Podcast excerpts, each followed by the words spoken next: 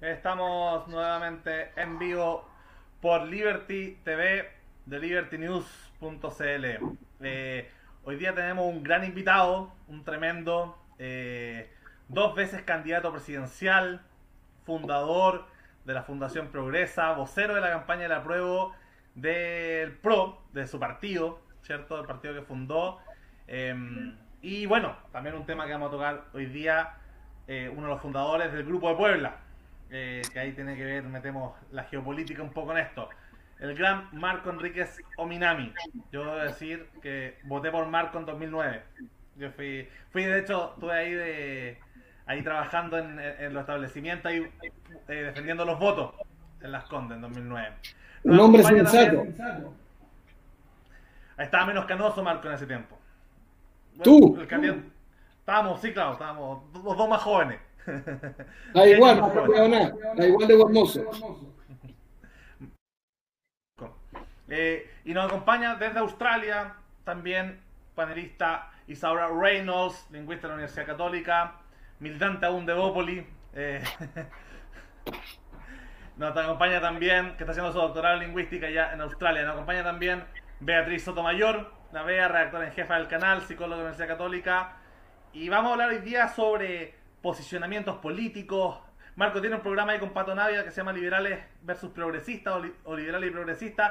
Vamos, justamente tenemos un progresista hoy día en un canal abiertamente liberal. Así que para partir, Marco, preguntarte, ¿cómo te defines ideológicamente?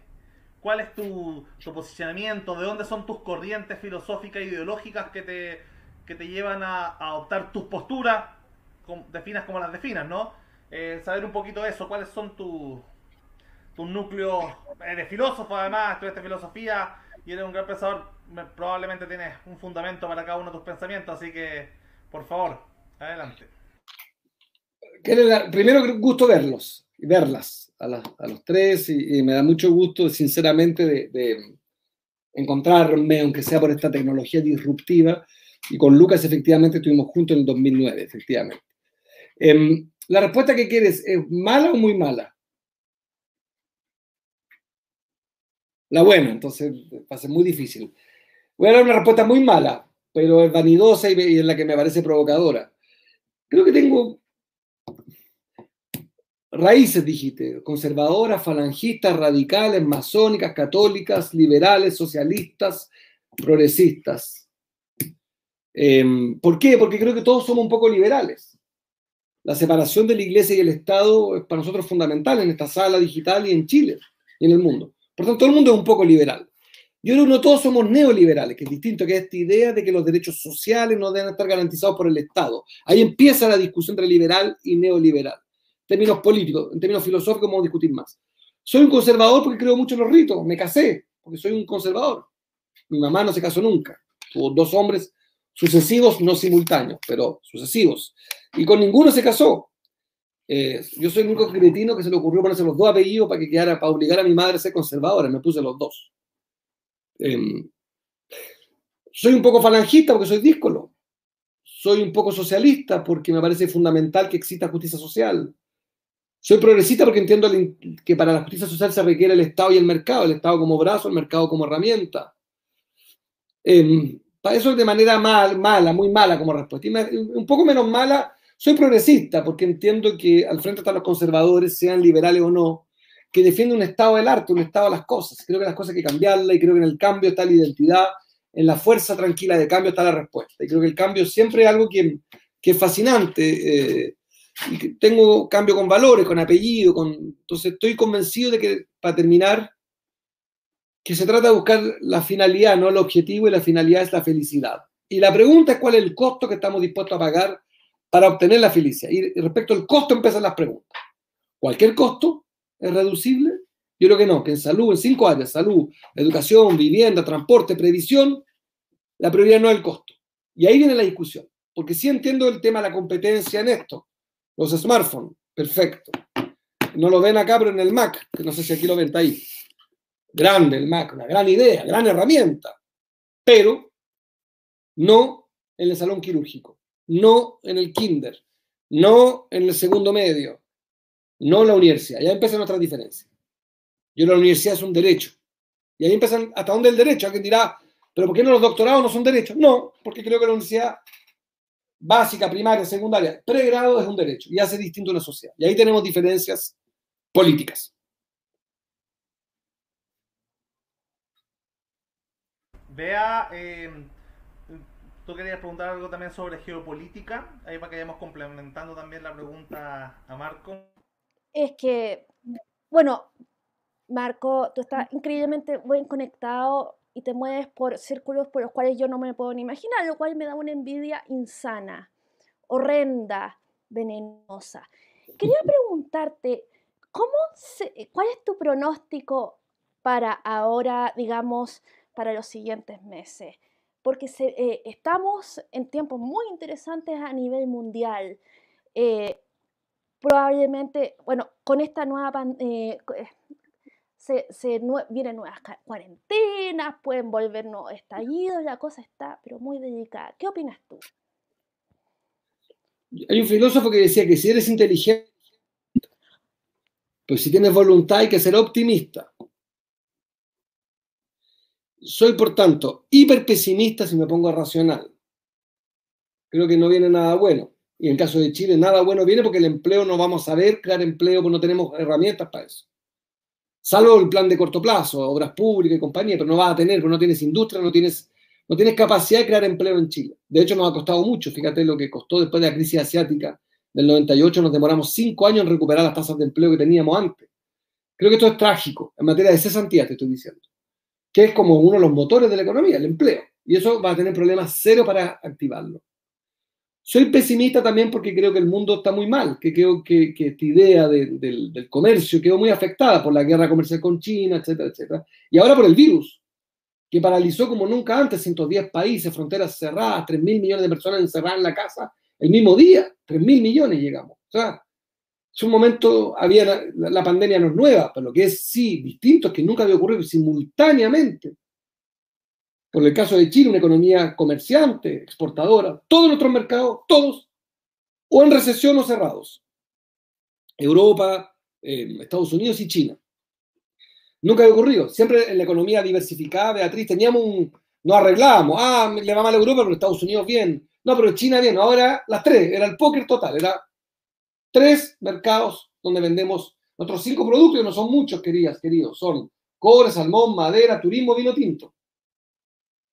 Y el turismo, que dependía de un 4.º mercado del argentino, por la crisis económica, se acabó también. Entonces, te quedaste como sin herramientas, Beatriz. Soy pesimista. Soy más bien optimista porque creo que el ser humano es un animal de costumbre, lamentablemente nos acostumbramos a todos, el ser humano le va a encontrar la vuelta a esto.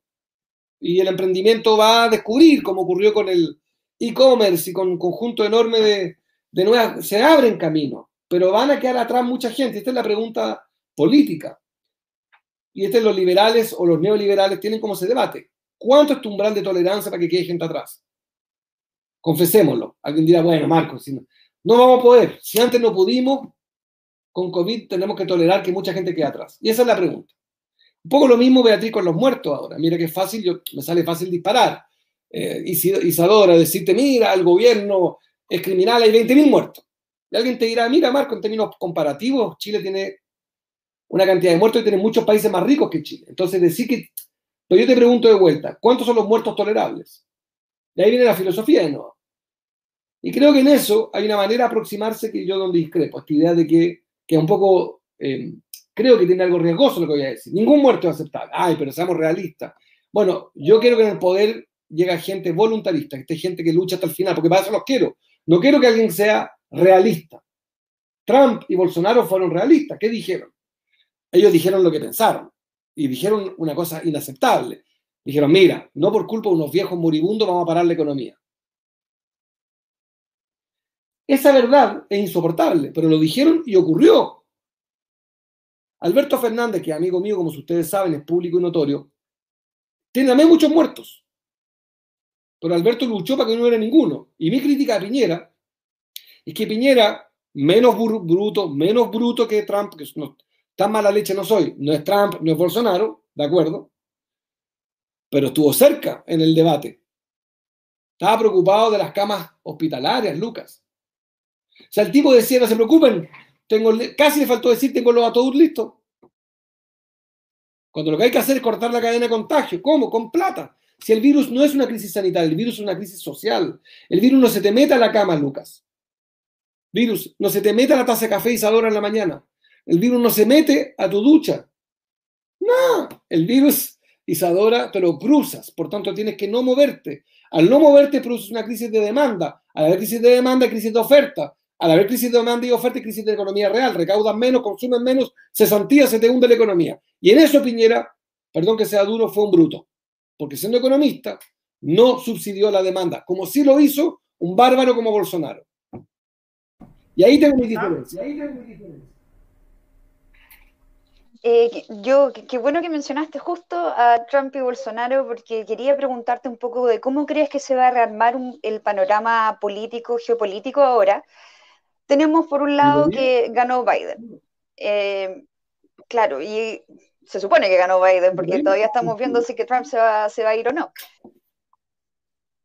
La cosa es que, viendo que perdió Trump en su minuto, y lo más probable es que haya perdido por su manejo de la pandemia, entonces estos autoritarismos de derecha que en su minuto priorizaron la economía por sobre a su pueblo, que no supieron invertir en, en parar las cadenas de contagio, ¿se viene o no una suerte de aire centrista? Porque después obviamente vamos a hablar de lo que está pasando en Chile, pero la imagen de China también se degradó, ya que a fin de cuentas, ¿quién tuvo la culpa de que esto se desatara como uno de los caballeros del apocalipsis? Bueno, fue a fin de cuentas Chile y sus políticas sobre, los mercados mojados. Viendo entonces la imagen de China, o cómo han tratado de recuperarla, viendo que hoy en día se arman unos bloques desde Europa, desde Australia, tratando de contrarrestar un poco a China y ya parándole un poco los carros, Trump perdiendo en Estados Unidos, ¿se viene un aire más moderado? ¿Hay una nueva, va a haber una reconfiguración de los poderes y los poderes económicos? O en lo político, no lo sí, así? En lo político y en lo electoral creo que viene un giro hacia una fuerza tranquila de cambio de centro-izquierda. Yo no creo en el centro, tú sabes, creo que el centro no existe, en términos prácticos no existe, existe la moderación, existe, y por eso que a Andrés Velasco le fue tan mal siempre, porque nunca entendió que las campañas se hacen desde la identidad.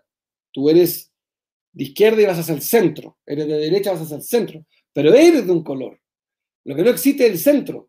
El último que le fue más o menos bien fue el Frafra, que era Altagora, que era divertido, era centro-centro, se llamaba su partido. Pero Frafra era de derecha, Frafra era hiper de derecha, era astuto. Pero creo que el tema es que en el mundo va a ganar el cambio, primero. Dos, como en América Latina y Caribe gobierna más bien la derecha que la izquierda, va a ganar la izquierda, pero no porque gane la izquierda, sino porque gana el cambio. Y tercero, sí creo que en materia de valores, esta idea de la justicia social, de la protección social, va a ser más fuerte que la idea de la eficiencia. Ahora, esto tiene siempre grietas, porque la gente va a querer empleo.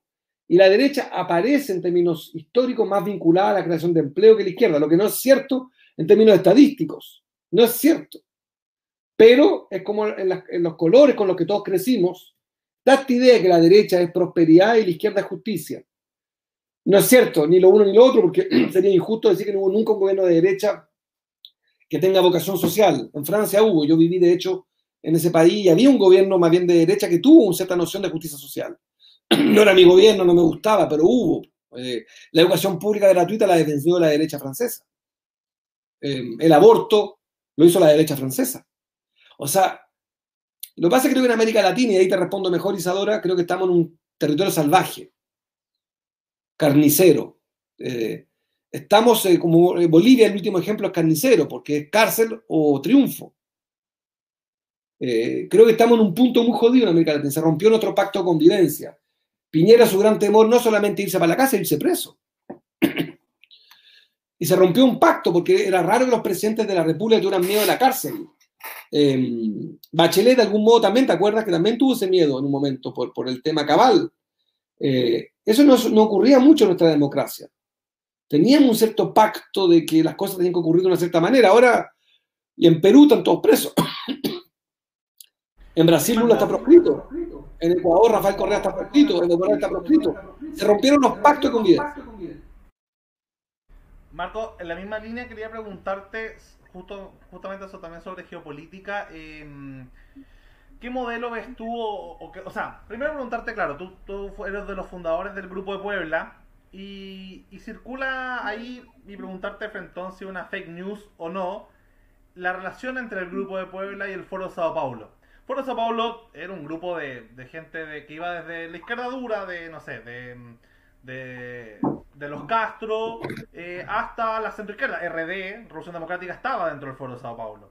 Después se terminó metiendo, ¿cierto?, el Partido Comunista Chino, y fue descendiendo, y se generaron muchas teorías de conspiración alrededor del Foro São Paulo. Y el Grupo de Puebla nace como la versión más democrática, ¿cierto? No hay ningún dictador, no hay nadie acusado ahí ni de populista así duro de izquierda. Hay más bien una fuerza, ¿cierto?, más progresista, más de centro izquierda, pero justamente con el 18 de octubre se dio esta sensación de que el Grupo de Puebla era el nuevo Foro de São Paulo. Primero, preguntarte, ¿desmentir o confirmar aquello? Y segundo, ¿qué referente ves tú? Porque en algún momento tengo entendido que te gustó Macron. Hoy día Pedro Sánchez está un poquito más a la izquierda de Macron, y ya después Alberto Fernández da la impresión, al menos por la Fernández vicepresidenta, da la impresión de que está mucho más a la izquierda que un Macron que se lleva bien con Macri, por ejemplo. Hay que preguntarte esas dos cosas. ¿Dónde te mueves en relaciones ideológicas y de identidad a nivel internacional? Y la relación entre el Grupo de Puebla y el Foro de São Paulo, y también que nos cuente un poco qué es el Grupo de Puebla, si es que no es la renovación, ¿cómo se llama?, el capitalismo con rostro humano, el Foro de São Paulo con rostro humano. Gracias por la manera en que pregunta, porque en Tontilandia, que es Chile, han afirmado mucha estupidez sobre el Grupo de Puebla, que éramos responsables de las protestas, cualquier cosa. Te agradezco mucho la manera de preguntar, que me abre un espacio, Lucas, para responderte con más riqueza. El Grupo de Puebla es un grupo de personas libres, con cicatrices, hombres y mujeres, deliberantes, de 17 países de América Latina y el Caribe, que han estado, están o estarán en el poder, que reúne a líderes, no a partidos ni a gobiernos, pero como hay líderes que son presidentes o muy importantes, adquirió una fuerza de influencia muy notoria. El Foro São Paulo son partidos políticos, es otra cosa. Por tanto, somos entidades distintas, como comparar el Grupo de Lima con el Grupo de Puebla. El Grupo de Lima son un cartel de gobiernos, de 14 gobiernos que quieren invadir Venezuela. Eso es el Grupo de Lima. El Grupo de Puebla es otra cosa. Entonces, como que no somos muy comparables, porque el Grupo de Puebla es todo y nada. Es muy influyente, pero no tiene una sede, no tiene una... Tenemos una página web, hasta ahí llegamos. Y nos reúne la reflexión, los artículos y nuestra influencia, nuestra fuerza. Y hemos generado en Colombia, en Argentina, en Uruguay, en Bolivia, en Chile, en Ecuador, en México, hechos políticos, porque somos activos, rápidos. Después, en materia de colores, claro, efectivamente yo creo que Macron es un hombre de derecha, se derechizó mucho, pero por cálculo, no por convicción, eso es lo que me cae mal de él. Lo hace porque en realidad para poderse reelegir se necesita llevarse a la derecha tradicional. Él fue ministro de Economía de un presidente marxista. Y porque le convenía en ese minuto, y eso a mí me carga, yo te confieso que ahí yo tengo mis diferencias.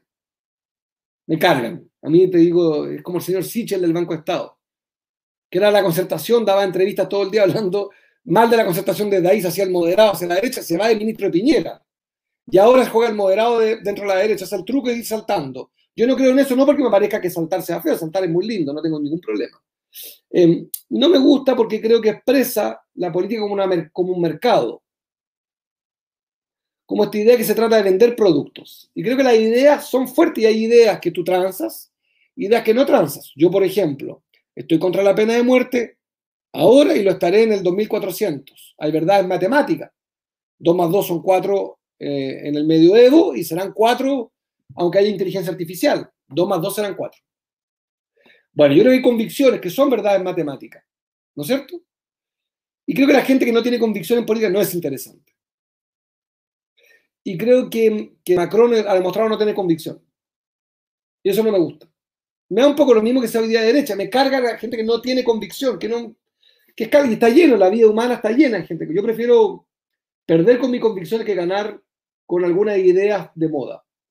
No estoy predicando, Lucas, porque no soy perfecto, pero hay cosas que nunca me contradeció, algunas, que no me vas a sacar, búscalo, no me muevo de ahí, hay cosas que no me voy a mover. Y en América Latina tengo una convicción, que la derecha latinoamericana es gorila, que la derecha latinoamericana, que Macri, Piñera, Lenín Moreno, Kuczynski, Duque, Abdo, Bolsonaro, Me salto a la calle en Uruguay, me lo salto, pero tengo la peor opinión, la peor. Creo que son corruptos, que están vinculados a prácticas inaceptables, son evasores tributarios. Tengo la peor opinión, la peor, dura. Implacable, no tengo... Saqué a la calle, fíjate, de Uruguay, lo saqué de la lista, no lo nombré de adrede, pero soy implacable. En Calderón en México, Peña Nieto, creo que son una política exterior vergonzosa, sin identidad, norteamericanizada. La peor opinión. Creo que me hace mucho daño americano. Puedo meterte ahí un poco de tensión, porque sé que... Bueno, voy a enfrentar más a Macron que a Sichel, porque I love Macron. Y me gusta el giro, bueno, liberal que ha dado. Pero hay que preguntarte porque a mí, yo creo en la capacidad de cambiar de opinión. Pero yo voté por ti en el 2009 porque tú eras un liberal en 2009, o al menos hiciste una campaña súper liberal. Te apoyaban los medio piñeristas, ¿cierto? Los Cristóbal Belolio, los Daniel Brieva, tenía ahí en economía a Paul Fontaine. Y una de tus propuestas que me encantó fue privatizar el 10% de Codelco. No, de hecho, no sabía el mecanismo popular. No, era para los trabajadores de Codelco. No se había atrevido ningún candidato de derecha a decir eso. En el fondo era como, ni los militares se atrevieron a tanto. Bueno, Marco Enríquez, siendo más anarcocapitalista que todos los demás, planteó eso. A mí me gustó, me encantó esa frescura, ¿cierto? Pero después, bueno, tus campañas son cada 4 años y uno en 4 años cambia mucho y cambia... Pero sobre todo este último año, después como que tus principales socios fue el Partido Comunista, pero hoy día nuevamente vuelve a una coalición que es la coalición de origen, ¿cierto? Culturalmente hablando, ¿cierto? La exconcertación, que hoy día es Unidad Constituyente, donde está Andrés Velasco también, ¿cierto? O sea, ahí justamente vuelve a armar esa... Vamos a ver un marco más liberal. Yo sé que la Isa va a querer complementar esto, así que antes de que te pase la pelota, Marco, le paso a la Isa. Es que precisamente a eso queríamos llegar en algún minuto, porque estamos en un momento político bastante interesante con lo que pasó con el frente no tan amplio, el frente estrecho hoy en día. Frente Amplio se vio como en algún minuto como una fuerza política un poco distinta, motivada por aquellos que fueron dirigentes universitarios, desde la Revolución Pingüina en adelante. Era una fuerza que parecía prometer, pero al parecer algo pasó ahí, y ojalá nos pudieras dar tu análisis de por qué se fraccionó tanto, a pesar de que son como se podría decir, casi un constante en los partidos de izquierda. Y también yo creo que hay globalmente, como lo mencionaste algún minuto, una tendencia hacia el centro moderado. Dijiste que no existe el centro, pero sí hacia la moderación. ¿Sientes que eso es lo que está pasando en los partidos políticos ahora, que por eso el Frente Amplio ya no, como estaba jugando demasiado hacia la izquierda, ya no era la alternativa que fue en su minuto, ya los líderes que tuvieron, no sé, Chalper, no pareció, brillaba pero no era oro? ¿Cómo lo ves? No, yo el Frente Amplio no es interesante porque no es distinto. Era nuevo, pero ser nuevo no es interesante. La novedad no existe en política, te insisto. Existe lo distinto. Piñera no era nuevo en 2017. Bachelet no era nueva en 2013. Allende no era nuevo.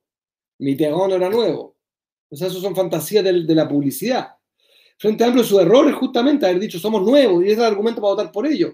No eran distintos. Yo en mi tercer intento, es casi cuando más pude ganar. En 2014-2015 yo era el político más popular de Chile. Las encuestas yo triplicaba a Piñera, hasta que me acusaron de estas infamias. Pero era el más popular, y ahí no era nuevo, era mi tercer intento. La novedad no importa, así que me permito discrepar, querida Isadora. Yo creo que lo que importa es lo distinto, no lo nuevo. El Frente Amplio se equivocó, apostó por la novedad. Y la novedad se agota. Mira, yo voy mucho a los debates públicos hace 3 meses. Dime tú cuánto de nuevo tengo. Nada. Y me pasan invitando. ¿Por qué me pasan invitando? Yo no soy nuevo. Pues no importa lo nuevo. Mi mujer, la Karen, no es nueva. Julio César Rodríguez, no es nuevo. ¿Qué tiene de nuevo Felipe Camiroaga cuando estaba vivo? ¿Era nuevo? Era distinto. Entonces creo que el error, y esta es mi crítica al mundo liberal en Chile, es que el mundo liberal está un poco perdido. Porque Piñera no es liberal. Yo les quiero recordar un bono que se le ocurrió a Piñera, para que nos riamos un rato juntos, para que veamos que el tipo es incombustiblemente estúpido. A ver si uno de ustedes lo defiende, que levante la mano, y algún auditor. Digo, estuvo el presidente en el 2013, hoy día no, estoy respetuoso de la monarquía, pero hizo un acto estúpido, va a ser más justo. Se le ocurrió la olímpica idea de un bono para los que tengan matrimonios de 50 años. Y como la prensa es de derecha y la prensa es servil, no hubo ningún escándalo. Y después se llenan la boca conmigo y con otros, o son los populistas de izquierda. ¿Has visto algo más demagógico, más populista, que un bono por las bodas de oro? ¿Quién te dijo a ti que estar casado 50 años es un mérito? ¿Mérito de quién ante quién? O sea, la tonta mi mamá, que nunca se casó, la pobre tiene 77 años, tuvo dos hombres, más debo dos, pero dos. Y la pobre, el bono no le llega nunca, porque en el mundo de Piñera mi mamá es cualquier cosa menos una mujer, porque no merece. Va, y mira, busco aquí los tweets, no veo ningún liberal escandalizado. Ninguno. Va, Velasco no dijo nada, Parisi no dijo nada, Matei no... Hoy Felipe Cas se quedó callado. Ah, porque le pagaban un sueldo. Oh, qué tontera. Va, los busco y digo, pero los liberales no están enojados con un populista demagogo.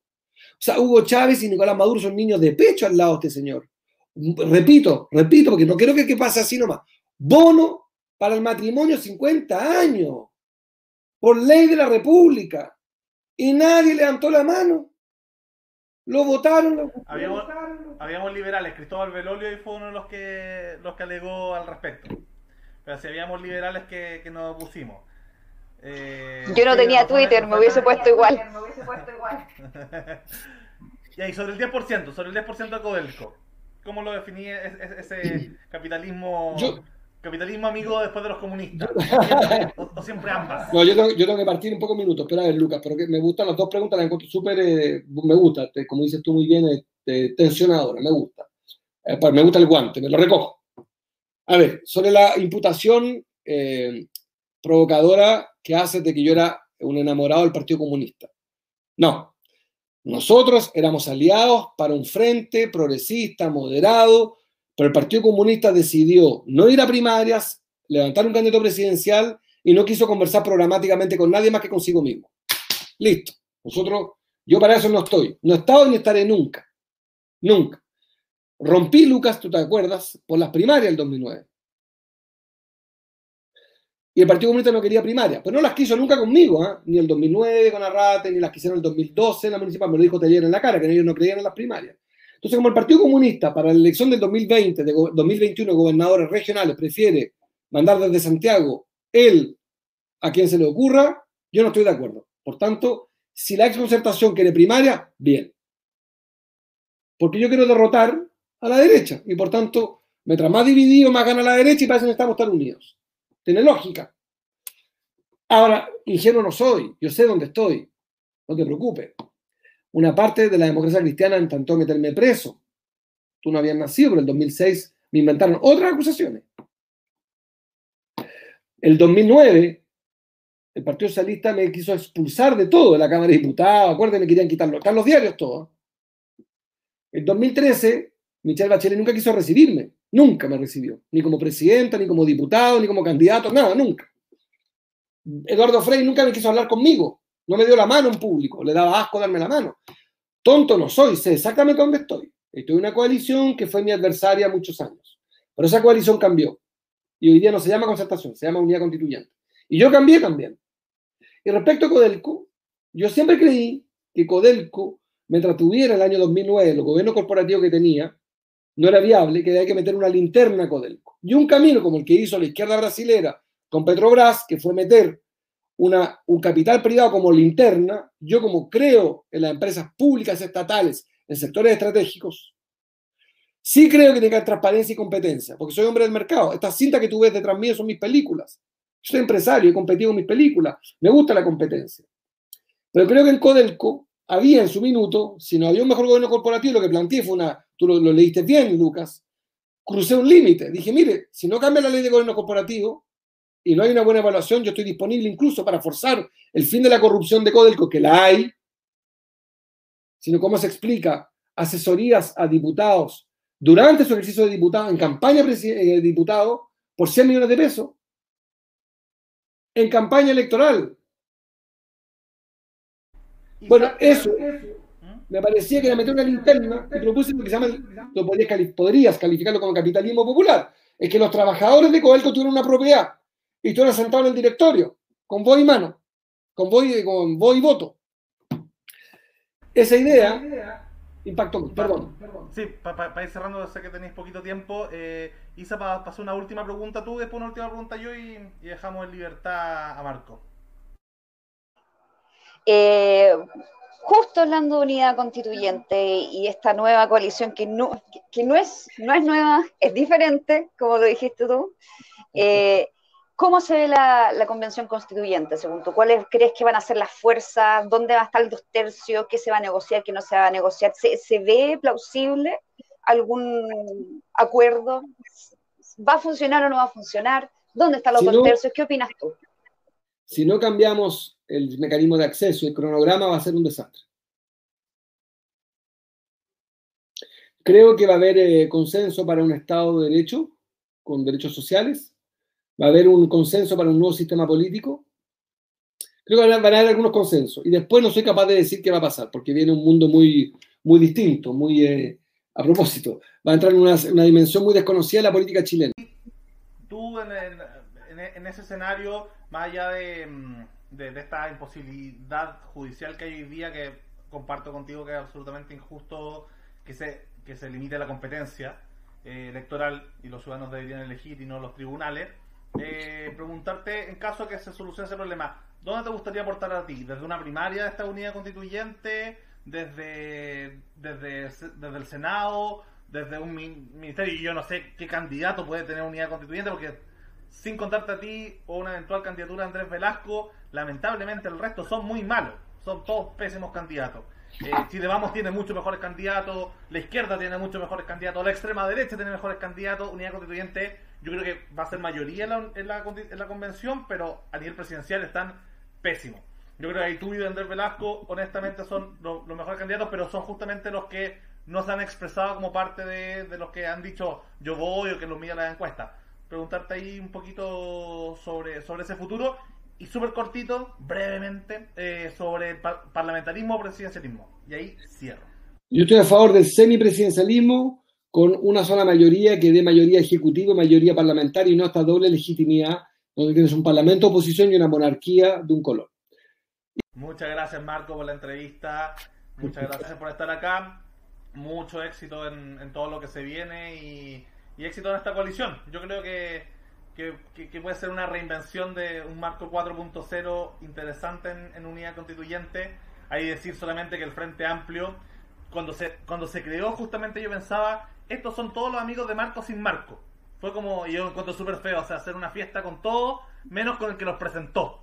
Muy, muy feo y se vio, o sea, casi todos, excepto Boris y Jackson, habían sido socios, así que eso, bueno, muchas gracias a todos los que nos vieron. La Bea lamentablemente se le cayó en internet, pero estuvo presente al principio. Gracias a Isaura por madrugar desde Australia y muchas gracias Marco, más que invitado cuando quieras al programa. Un abrazo, muchas gracias a ti.